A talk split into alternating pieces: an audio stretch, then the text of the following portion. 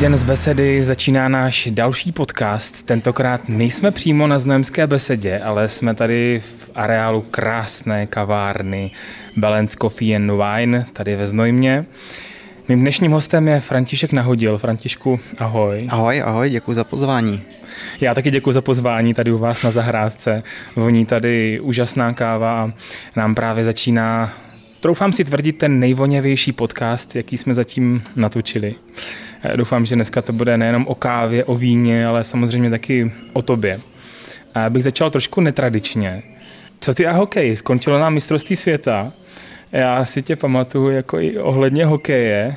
Myslím, že do roku 2014 nějak hrával ještě ty juniory a tak. Jo, koukám, že jsi eh, docela na to připravený teda, tak eh, toho si myslím, že bude ve stručnosti. Eh, jo, větší část jako mého života vlastně se točil okolo hokeje. V pěti vlastně jsem začínal jako mm, dítě vlastně a trvalo to až do nějakých 25 let, kdy vlastně zhruba v 21 jsem jakoby skončil. Zažil jsem teda i jako kariéru v vozovkách jakoby uh, mužskou vlastně pod smlouvou mm-hmm. a po roce vlastně, kdy mě skončila ta smlouva, tak jsem se jakoby rozhodoval, co, co dál. Byly tam nějaké nabídky jít buď do zahraničí, jako pochopitelně do nějakých jako nižších soutěží k zaměstnání, a nebo potom do nějakých týmů tady v České republice, ale byly to takové nabídky, které nebyly až tak úplně moc atraktivní, mm-hmm. takže jsem se vlastně rozhodoval právě, co, co s životem, jestli má cenu hrát, anebo skončit a, a tak nějak, nějakým způsobem pracovat vlastně na uh, mý kariéře, jakoby, která bude sam, pochopitelně mnohem delší, než by byla hokejová kariéra. Takže jsem potom měl nabídku jakoby uh, trénování v hokeji vlastně, mm-hmm. takže jsem si udělal nějaké licence, uh, prvně C, pak B, no skončil jsem u toho vlastně pět roků, uh, u toho trénování, do toho jsem nějaký čas vlastně vedl i jakoby uh, sekretariářskou práci u té mládeže a do toho jsem pořád vlastně dělal nějaký i si svý volnočasové aktivity uh, s vínem, s kávou, no a teď sedíme vlastně v, v kavárně, kterou vedu vlastně společně s přítelkyní už skoro třetím rokem, no. A teda. s hokejem vlastně jsem teda už úplně skončil a, a jsem opravdu jenom v pozici fanouška a diváka za, za televizí a po případě občas s klukama sedu sklouznout večer. Mě právě zajímalo, jak se hokejista dostane k vínu a ke kávě, což eh, nevím, jestli pro hokejisty je zrovna jako typický, spíš bych řekl, že ne, až tak. Jo, tak to si myslím, že je úplně jako jednoduchý vlastně v rámci uh, nějakých oslav, že se skončí ve sklípku a, a propije se k vínu. Ne, tak jsme určitě ovlivněni tím hlavně, že jsme se narodili ve Znojmě a, hmm. a město Znojmo je vlastně vinařské město, takže i, i skrz to, co jsem studoval, jsem se tak nějak k tomu vínu uh, dostal. Dělal jsem uh, přes uh, pana Koudelu vlastně takový sommelierský kurz, který trval dva měsíce a většinou tam byli jakoby právě lidé z toho oboru, takže tím jsem si našel i další kamarády, a s některými se vlastně stýkám dodnes, no a, a vlastně začaly jako mm, vinný večírky a podobně, mm-hmm. kdy jsme se jako různě v rámci sebevzdělávání školili a, a to víno mě tak nadchlo, že, že potom jsem vlastně i v rámci těch volnočasových aktivit navázal na, na jednu myšlenku, která vlastně se mi zrodila v hlavě, což byla vlastně vinařská turistika, kterou jsme začali provozovat eh, pod jiným názvem, jakoby s mým kamarádem, ale postupem vlastně toho roku to získávalo takovou popularitu, že nám to naopak bralo strašně moc volného času a do toho jsme ještě začali vyrábět víno a podobně. No a s otevřením vlastně té kavárny jsme se s kamarádem rozdělili. Já jsem si ponechal vinařskou turistiku, kterou vlastně provozujeme právě pod eh, Balance Coffee and Wine a kamarád vlastně si nech ponechal výrobu vína a pokračujeme v tom dál, takže eh, troufám si říct, že mám větší zkušenosti, co se týče jakoby vinařské turistiky. Eh, s kávou vlastně měla hlavně zkušenosti Peťka, která vlastně po dobu eh, svých vysokoškolských studií vlastně v Praze pracovala jako baristka v různých kavárnách i s tou myšlenkou vlastně otevřít si kavárnu. Přišla Peťka a jsem za to teď zpětně hrozně rád. Teda. No a co se týče mě, mě jako i, i té kávy, tak vlastně uh, já jsem měl to štěstí, že jsem snad jako úplně první kávu ochutnal právě výběrovou a rok jsem vlastně potom ještě pracoval i jako vedoucí školního baru vlastně na, na střední škole Přímětíská, kde jsem zaučoval jakoby žáky z oboru kuchař, číšník a to byla taky velmi příjemná zkušenost. To věřím. jsme se společně na té škole tak trošku míjeli, nebo potkali jsme se tam taky. Jo, jo, přesně tak. Jako známe se tak od vidění, dneska jsme se poprvé nějak poznali a poznáváme tady dál. U vás se to vlastně takhle dokonale spojilo, že vlastně s tvojí přítelkyní s Peťou káva, víno, teď ten koncept, eh, myslím si, nebo troufám si tvrdit, jedné z nejúspěšnějších kaváren, které mají takové to nejlepší, největší jméno tady ve Znojmě. Se jo, vám to podařilo od toho roku 2018? To, to, se, to se hezky poslouchá samozřejmě a i, i vždycky, když přijde chvála vlastně z z, když přijde chvála od zákazníků, tak eh, samozřejmě to je vlastně odměna pro nás jako k nezaplacení a dodává nám to strašně moc energie na to pokračovat v tom mm-hmm. a že to má smysl a že to děláme dobře, protože občas je, samozřejmě jsou ty období náročnější, uh, jsou nějaké personální problémy a nebo člověk stráví samozřejmě v té práci mnohem víc času než běžný zaměstnanec, takže občas jako přijde i na řadu únava a podobně. No a pak samozřejmě, když uh, potom přijdou takovýhle pochvaly a, a recenze příjemný a podobně, tak to zase člověku dodá tu šťávu v tom pokračovat a, a realizovat další nápady, co máme. Že mě třeba osobně, když se někdo zeptá, jako kam na kafe tady, tak jako asi doporučím vás. Je to v tom centru, eh, je tady příjemný prostředí, dobrá káva, kterou mimochodem teďka si tady oba dva vychutnáváme. Jo, tak to děkuju. A taky by mě zajímalo, přemýšleli jste o tom vašem podniku, o té kavárně, že bude Eh, ve Znojmě od začátku, nebo jste měli v plánu třeba i jiná města? Jste oba dva Znojmáci teda s Peťou? Nebo? My jsme oba dva Znojmáci, Peťka je vlastně eh, z Kravska, já jsem jakoby ze Znojma, takže uh, bylo úplně jistý, že když bychom si chtěli otevřít kavárnu, tak určitě ve Znojmě už i skrz to, že vlastně já jsem tady právě provozoval tu vinařskou turistiku, které jsem se mm-hmm. úplně nechtěl vzdávat, protože jsem věděl, že byť ta vinařská turistika trvá eh, z celého roku třeba dejme tomu dva, tři měsíce, tak ale má to smysl a hlavně mě to baví, takže eh, byla to taková aktivita, která, které jsem se úplně nechtěl vzdávat. No a ale tu kavárnu poměrně dlouho jsme hledali vhodný prostor, no. občas už to bylo až takový i zoufalý, z mé strany hlavně, protože my jsme měli jasnou představu toho, jak ta kavárna má vypadat. Peťka měla samozřejmě vysněné kavárny uh, vizuálně, jak uh, pracovala v Praze a od začátku bylo jasný, že chceme kavárnu, která bude hodně prosklená, a to je právě problém, najít nějaký pěkný prostor tady ve Znojmě, který má uh, velkou výlohu, aby šlo do té kavárny vidět. Až se úplně neplánovaně, už jsme to skoro vzdávali, uh, našel tady tento krásný prostor, uh, situovaný tady na Velké Mikulášské, kdy vlastně jsem šel úplně čistě náhodou okolo. Peťka ještě v té době byla taky zaměstnaná vlastně ve firmě, kam dojížděla do Brna tak jsem mi volal, že jsem objevil prostor, jestli to neskusíme. A je to městský prostor, takže vlastně to bylo vázaný i nějakou cenovou nabídkou, bylo to vyvěšené na úřední desce a mám pocit, jestli se nepletu, tak zbývaly snad dva dny do podání té žádosti, takže se to seběhlo strašně rychle. A pak jsme vlastně čekali nějaký čas na to, jestli jako to získáme nebo nezískáme. No a přišlo to, co jsme nečekali, že vlastně se nám ozvali, že, že uh, prostor je náš a, a vlastně můžeme začít uh, s realizací. No jenže oba dva jsme vlastně v té době byli zaměstnaní, takže začalo tím vlastně velmi krušný období, kdy jsme museli dát oba dva z ničeho nic vlastně výpověď, mm. začala běžet výpovědní lhuta, dvouměsíční a my samozřejmě za sebou nemáme žádný uh, troufám si říct, bohatý rodiče nebo investory, kteří by nám dali kapitál, takže eh, nebyt mýho kamaráda, který vlastně teď provozuje banku, tak se za nás zaručil, dal nám úvěr a měli jsme nějaké našetřené peníze No a během tří měsíců, eh, kdy jsme vlastně chodili do práce a tady jsme potom do nocích vlastně pracovali své pomocí a za pomocí rodičů a některých věcí, které jsme eh, nezvládli udělat vlastně jakoby firmy, protože jsme to museli celé překopat. Dřív tady ten prostor byl vedený jako obchod a my jsme to potřebovali jako eh, předělat na, na kavárnu, takže jsme vlastně museli vybudovat toalety, dovést vlastně do přední části vodu, udělat novou elektriku, nové topení a podobně takže vlastně skoro celý úvěr uh, padl vlastně do, jenom do prostoru. Uh, část, uh, nějakou část vlastně nám přispělo i město potom, protože ten výdaj byl větší, než jsme plánovali. No a pak už vlastně nezbývalo nic jiného, než jenom tu kavárnu vybavit. My jsme měli představu jasnou, vlastně jak ta kavárna má vypadat občas se zase sejde někdo, kdo třeba nám tu, tu kavárnu, ten interiér vlastně pochválí a ptá se nás, kdo vlastně jako nám navrhoval ten interiér. No, jste se inspirovali. A vlastně nám ten prostor nikdo nenavrhoval, všechno jsme si objednali, vytvořili tak, jak jsme si vlastně my to v těch hlavách vysněli.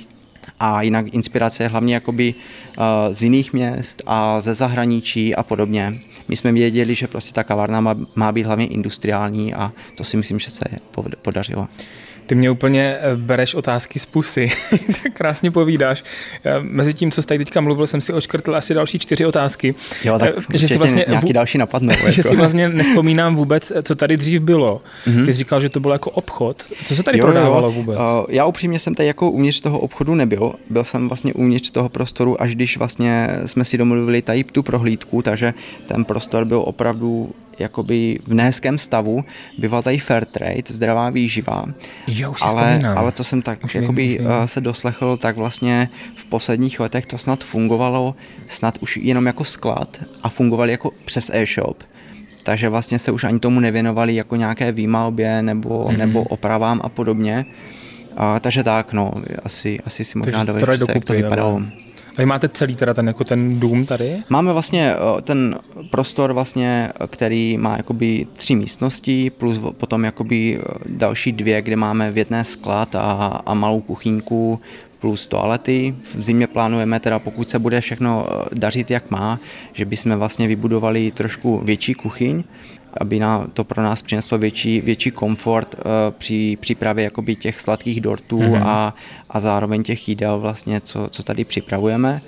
Plus potom vlastně máme uh, to až teda druhým rokem po otevření té kavárny jsme hnedka začali pracovat na tom, jestli bychom mohli mít tady tento dvoreček, který zase tady byl nevyužitý a byla to spíš jako taková skládka, nevím, jak se to tady vzalo, takže jsme vlastně usilovali o to, jestli bychom si ho mohli dopronajmout to se podařilo, za pomocí města vlastně se eh, místo okna vybudovaly dveře a zase za pomocí naší se tady ta zahrádka dala do, dokupy a vlastně můžeme si užívat takovou příjemnou atmosféru, je, jakou si teď užíváme teď spolu. To je úžasný, jako. Tady máme křesílka, troufám si říct, minimálně 50 let starý, nebo možná i díl, ale tak pohodlný, teď tady i ta zeleň, příjemný i pro děti tady, pro rodinky, myslím si, že je úplně ideální.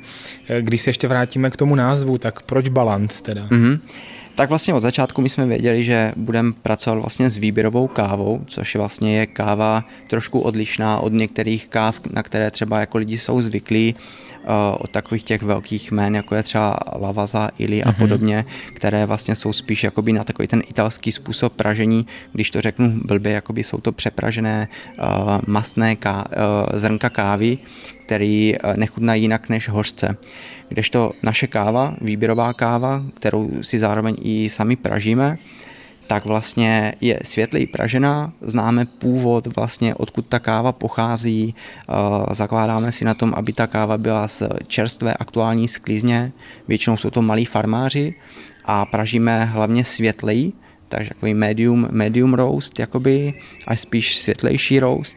No a vlastně, když potom se spojí i vlastně ta práce toho baristy, který jako umí pracovat s tím kávovarem, s tím mlínkem, a drží se toho daného receptu, který většinou nastavuju já, nebo případně Peťka, ta už je teď na mateřsky, takže je to mm, spíš na mě. Mm-hmm. Takže se vlastně ten barista drží uh, toho daného receptu, tak vlastně ta káva by měla být potom správně vybalancovaná, měla by chutnat, uh, potom už závisí na tom, jakou kávu pijeme, z jaké země, jak je zpracovaná, to už bychom zacházeli moc daleko a ten podcast by neměl 35 minut, ale, ale spíš uh, mnohem víc a to už bychom ty posluchače nudili. Ale měla by být vybalancovaná, že vlastně když tu kávu ochutnáš, ať už uh, v podobě jakoby černé kávy nebo s tím mlékem, tak by se měla pít příjemně, že by, tě, uh, že by to v tobě nemělo evokovat nic špatného, neměla by být hořká nebo naopak moc kyselá, měla by být hezky vyvážená proto ten balans. Takže ty jsi teďka už teda odborník přes kávu, říkal, že jsi jako už spíš profi teda? Jo, tak troufám si říct, že vlastně uh, vzhledem k tomu, že vlastně to mám všechno na starost, co se týče jakoby výběru uh, té zrnkové kávy, a práce za kávovarem, za, školování baristů a podobně. Mám všechno na starost já, zároveň jsme si prošli nějakými jakoby kurzy uh, a známe se s řadou vlastně balistů, kteří jsou si myslím uznávaní celosvětově, že jsou to uh, kamarádi, kteří třeba i vyhráli mistrovství uh, balistiky vlastně v České mm-hmm. republice a soutěžují i na mistrovství světa a podobně. A když jedeme třeba do Prahy nebo do jiných měst, kde vlastně žijí, tak se často s nima sejdeme, tak za, samozřejmě zatrousíme do oblasti kávy a, a nějakým způsobem furt jakoby se snažím dokonalovávat a to, co zase získám já, ty informace, tak se snažím předat tady zase svým personálu. Mě ještě zaujala jedna věta, ty jsi říkal, že si kávu pražíme, což taky není moc obvyklý, tak eh, jak to vůbec probíhá?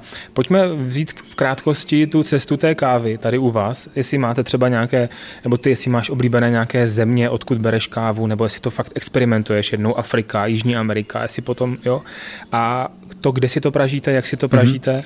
Jo, aby, aby to nebylo zavádějící právě pro, pro ty posluchače a návštěvníky, tak eh, momentálně jsme v situaci, kdy jako nemáme svoji vlastní pražírnu a je to z jednoduchého důvodu.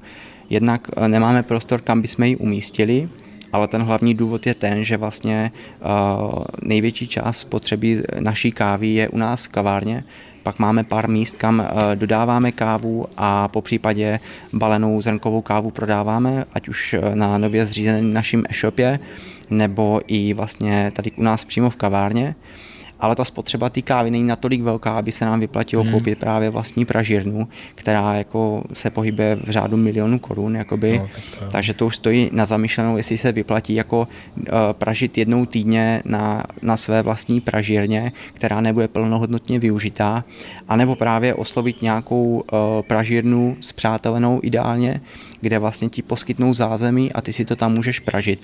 Takže vlastně my teď momentálně pražíme eh, v lednici u našeho kamaráda vlastně v eh, kavárně s pražírnou Coffee Square, kde vlastně nám poskytuje zázemí a dalo by se říct, že to je v úzovkách takový i můj mentor, který mě jakoby uh, zasvěcuje do toho světa jakoby pražení a doufám, že samozřejmě se to postupně vyvine k tomu, že mm-hmm. toho pražení bude tolik, aby se nám jednou vyplatilo právě koupit tu svoji vlastní pražírnu a, a posunout vlastně zase ten náš, jakoby, to naše podnikání dál.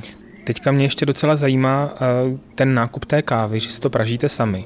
Tak uh, pojďme to třeba vzít cenově, kolik, dejme tomu na kilo, stojí ta zelená nebo ne, nepražená káva a jaký je tam potom ten rozdíl až už je pražená a hotová v podstatě ty zrnka. Mm-hmm. Jestli, jestli se to jo, může třeba vyplácet těm, kteří si udělají tu pražírnu, když to v podstatě jede furt a máš ten odbyt na to. Mě třeba osobně to zajímá, ten rozdíl toho. Jo, no úplně v první řadě jako bych chtěl zmínit to, proč vlastně výběrová káva je podstatně dražší než eh, ta italská nebo supermarketová. Víc, víc supermarketová a podobně. Tam vlastně často neznáš ani uh, v té supermarketové kávě neznáš ani vlastně původ té kávy, uh, z čeho to vůbec je a podobně. Většinou jsou to i sesypané různé směsi dohromady a stoprocentně jsou to i kávy, které jsou mnohem jakoby starší, i, i třeba několik roků, uh-huh. což není dobře, protože vlastně i, i ta zelená káva, ty zelené zrnka vlastně mají nějakou trvanlivost a měly by se do nějaké doby uh, ideálně spotřebovat, proto i my se snažíme nakupovat takové, takové množství, aby jsme to ideálně do jednoho roku vlastně napražili a spotřebovali, protože pak už ta káva vlastně ztrácí na té své kvalitě. Takže vlastně uh, tady se bavíme o opravdu nízké ceně, kdežto u nás u té výběrové kávy kdy vlastně se zaměřím, jak jsem zmiňoval, na čerstvost a kvalitu, tak vlastně nákup té zelené kávy eh, dám nějaké cenové rozpětí, vlastně se pohybuje i třeba u 5 eur, ale většinou mi naš, naše vlastně cenové rozpětí je nastavené od rozmezí 7 až 14 eh, eur za kilo, mm-hmm. bez, bez daně pochopitelně. Ta doprava potom je k tomu taky relativně nákladná, protože vlastně se to posílá ve velkém množství a většinou je to ze zahraničí, protože vlastně funguje to tak, že vlastně v Evropě jsou různé společnosti, které zaštiťují různé farmáře, s kterými vlastně my komunikujeme a oni nám vždycky pošlou nějaké vybrané vzorky, které bychom jako chtěli přechutnat. Pošlou nám ty vzorky a buď eh, někdy sám, nebo i k tomu přizvu svůj personál, abych měl i vlastně zpětnou vazbu uh, mého personálu, vlastně, co na to říkají a v rámci i sebe vzdělávání, ty vzorky skapujeme vlastně, takže to je jakoby, že, to, že ty vzorky zdegustujeme, ochutnáme pomocí takové speciální kávové lžičky, kdy káva vlastně se správně jakoby srká, aby vlastně se ta chuť té kávy otevřela. No a vybereme vlastně to, co nám nejvíc chutná. Potom už nezbývá nic jiného, než vlastně tu kávu objednat a až nám přijde, tak vlastně ladit uh, profilové roasty, což je taky vlastně nějaká ztráta uh, té kávy, než vlastně najdeme ten, ten správný roast, který nám vyhovuje a pak vlastně se toho držíme a pražíme vlastně tu kávu konstantně podle toho profilového roastu. A v eh, ohledně toho experimentování, tak eh, používáte jenom arabiku nebo i robustu, nebo nějak blendujete, nějak jo. mícháte? Pro, prozatím vlastně o, eh, ve světě jakoby výběrové kávy, byť jsou nějaké pokusy, tak o, zatím je to jenom vždycky 100% uh-huh. arabika, takže uh, nikdy se u nás jakoby neobjevila robusta a, a myslím si, že v dohledné době ani neobjeví. Ale to neznamená, že vlastně ta káva uh, nemůže být krásně jakoby sladká, nechci říct hořká, ale, ale jsou i kávy, které vlastně jsou výběrové, ale nejsou striktně jakoby kyselé, ovocité. Ono to je právě potom hodně ovlivněný tím, uh, z jaké země nebo kontinentu ta káva pochází a všeobecně takový, takový všeobecný pravidlo je, že vlastně většinou kávy ze zemí Jižní Ameriky jsou spíš takový ty právě sladší, s nižší aciditou a africký kávy jsou hodně vonavý, ovocitější. Pak už je to samozřejmě i ovlivněný tím, jak, jak pražíš a, a jak moc tu kávu ovlivníš. Určitě to znáš i u vína, mm-hmm. že můžeš mít kvalitní surovinu hroznou, ale pokud ten vinař nemá cit, tak i ty nejlepší tak. hrozny může pokazit. Jako a naopak to zase nejde, že jo? Přesně tak. Z té špatné suroviny neuděláš jo, jo. skvělý. Eh, já mám teda asi nejradši tu Jižní Ameriku, spíš takový ty oříškový, čokoládový tóny, mm, osobně teda. Tak doufám, že ti ten flat zrovna chutná, protože u nás vlastně v nabídce momentálně máme víceméně jenom uh, Jižní Ameriku. Mm-hmm. Uh, buď máš vlastně El Salvador nebo, nebo Guatemalu. Ty jsi tady ještě zmínil, že tady pečete, nabízíte teda kromě kávy, vína i nějaké zákusky, dezerty, dokonce jídlo. Tak eh, kdo to všechno připravuje? Vy mm-hmm. dva s Peťou, nebo z personálu, nebo pomáhá celá rodina? Nebo... Jo, tak určitě je, je do toho zapojená celá rodina, uh, protože nejsme schopni jakoby to všechno zvládat sami. Uh, často se stane, že i táta tady běhá zase s nářadím a, vrtá a přidělává, co potřebujeme. Uh, protože já když tady potom jsem celý den, tak jsem už unavený a, a, hmm. a nezvládám to, takže, takže tím bych chtěl i jako poděkovat nejenom ze strany uh, Petiny, ale i z mé strany za, za pomoc. No a samozřejmě jsou chvíle, kdy musíme pít my po nocích, protože jsou dny nevyspytatelné, kdy máme napečeno uh, na dva dny, ale přijde tolik lidí, že se to vlastně všechno sní v jeden den, tak to právě nastává ten moment, kdy musíme uh, napsat všem vlastně jako našem holkám, co pečou, jestli nemají čas vlastně přijít a upít něco, nebo po případě to nezbývá na nikom jiným než na nás vlastně. Občas si pomůžeme i externě, ale to opravdu minimálně, ale z větší části teda samozřejmě si pečeme eh, vlastní věci a po nejvíc peče právě eh, Petina sestra Marta, která vlastně začínala s náma tady od začátku, a v posledním roce opravdu pozoruju, jak eh, neuvěřitelný vlastně progres v tom pečení udělala. Teď momentálně už teda je na vysoké škole a potřebovali bychom, aby jsme ten čas zastavili, aby, aby nám jednou tady neskončila, protože opravdu je uh, nedílnou součástí jakoby našeho týmu. To je pěkný, to je pěkný, to se mi moc líbí tady tohle. Uh, já jsem slyšel ještě něco o koblihománii, tak co bys mě o tom řekl? jo, jo, to ani nevím vlastně, jak to vzniklo. Myslím, že s tím přišla i Marta. Uh, je, je to takový vtipný, že vlastně uh, přišla s nápadem, že by udělala vlastně na sobotu koblížky, a vlastně usmažila 12 koblišků, ty se prodali, tak jsme to další týden navýšili na 20 kusů. A teď už jsme ve fázi, kdy vlastně jedeme směnově, kdy vlastně v pátek zaděláváme těsta, náplně a v sobotu ještě vlastně před otevřením, což je právě jeden z těch problémů, kdy uh, jsme si vědomi toho, že máme malou kuchyňku, takže musíme vlastně ty pečící procesy nebo i ty uh, smažící procesy a zvládnout ještě dřív, než vlastně otevřeme. No a jsme ve, ve fázi, kdy vlastně většinou děláme na, na tu sobotu 150 až 200 koblížků, teda. takže holky přichází okolo čtvrté hodiny raní a, a kmitají tak rychle, aby to všechno stihli do půl deváté. No. Tak to je úctyhodný výkon teda. Já bych se ještě vrátil k té kávě. Zajímalo by mě, jestli máš ty osobně nějaký předsudky ohledně kávy a přípravy kávy. Káva s mlékem, bez mléka, a jak jsou na tom třeba znojmáci? Jestli, jestli hmm. pozorujete nějaký trendy, jako co si tady, co lidi mají rádi místní, po případě jestli je rozdíl mezi místníma a třeba turistama teďka v sezóně, jak to je? Jo, já jsem tak trošku takovouhle otázku čekal. Dobře. Uh, jo, tak jako samozřejmě z pohledu baristy, uh, když vezmu tu práci za kávovarem, tak tam samozřejmě jsou určité postupy, které by měl dodržovat, pokud tu kávu chce připravit opravdu přesně a správně a opravdu tam uh, rozhodují maličkosti, kdy vlastně se ta káva dá pokazit a bohužel se potom nemůže servírovat vlastně tomu zákazníkovi u nás, nebo alespoň u nás to tak máme jakoby nastavené, že pokud ta káva není dokonalá, tak uh, radši se odendá a připraví nová. No a co se týče jakoby z pohledu zákazníka, tak uh, já za sebe jakoby říkám, že samozřejmě rád vidím, když jako ten člověk je trošku znalejší a, a ví, že by se ta káva třeba nemusela ta pěna míchat, uh, že ta káva se nemusí sladit jakoby a podobně. Mm-hmm ale zas na, na druhou stranu jsem natolik jakoby uh, eh, rozumný, že říkám to, že ať ten člověk uh, pije tu kávu tak, jak jemu samotnému chutná.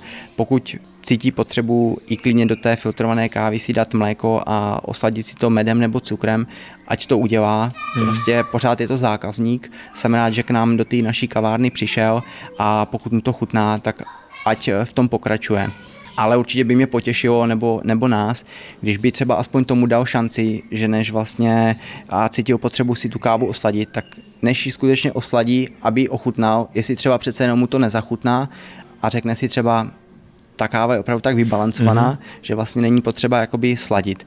Ono je to vlastně, já to vždycky rád dávám takový přirovnání k jídlu, že jídlo vlastně vždycky taky přece poprvé ochutnáš, než ho začneš solit. Takže i u té kávy by to tak mohlo být. Většina lidí, jo, někteří znám taky ze svého okolí, kteří hnedka solí, ani to neochutnají, jo, jo, jo, jsou takový jako soliči. Ale no. mělo by to být určitě naopak, no, jasně, přesně. Jasně. Tak ehm, co teda znojmáci a jo, to jsem ten úplně, trend té kávy? Mm, to jsem úplně vynechal.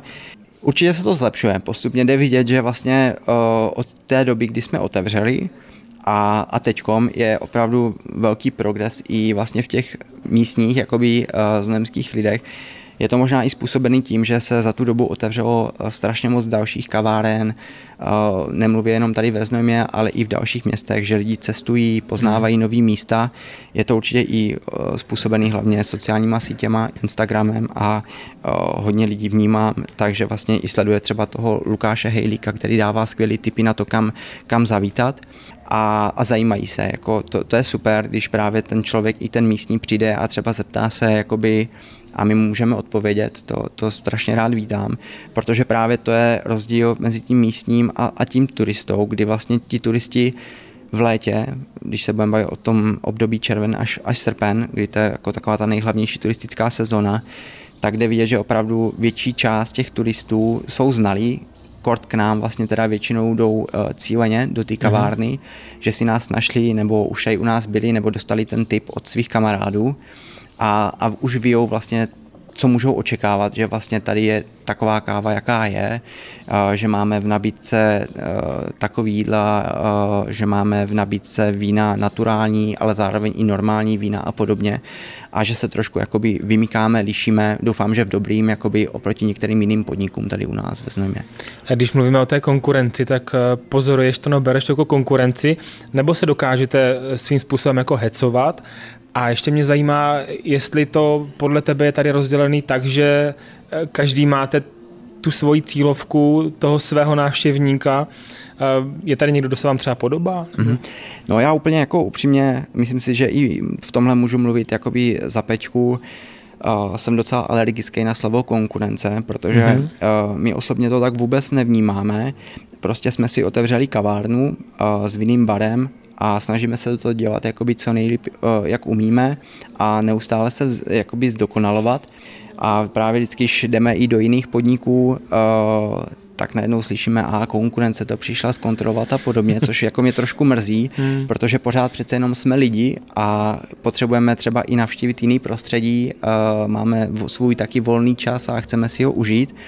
A vůbec to tak právě nebereme. Naopak já bych právě uvítal, uh, kdyby se tady našli, našla skupinka lidí, kteří jako jsou naopak schopní nějakým způsobem vymyslet nějaký projekt, a navázat na nějaké spolupráci, protože to si myslím, přece jenom to děláme pro lidi a když budeme zvyšovat a zkvalitňovat ty služby, my všichni, jakoby, co tady v tom znojmě působíme, myslím si, že ty lidi potom mnohem častěji i klidně ti místní budou chodit do toho znojma a roztrousí se to potom znojmě, že to ani nepocítíme, jako aby, aby jsme se brali jako konkurence.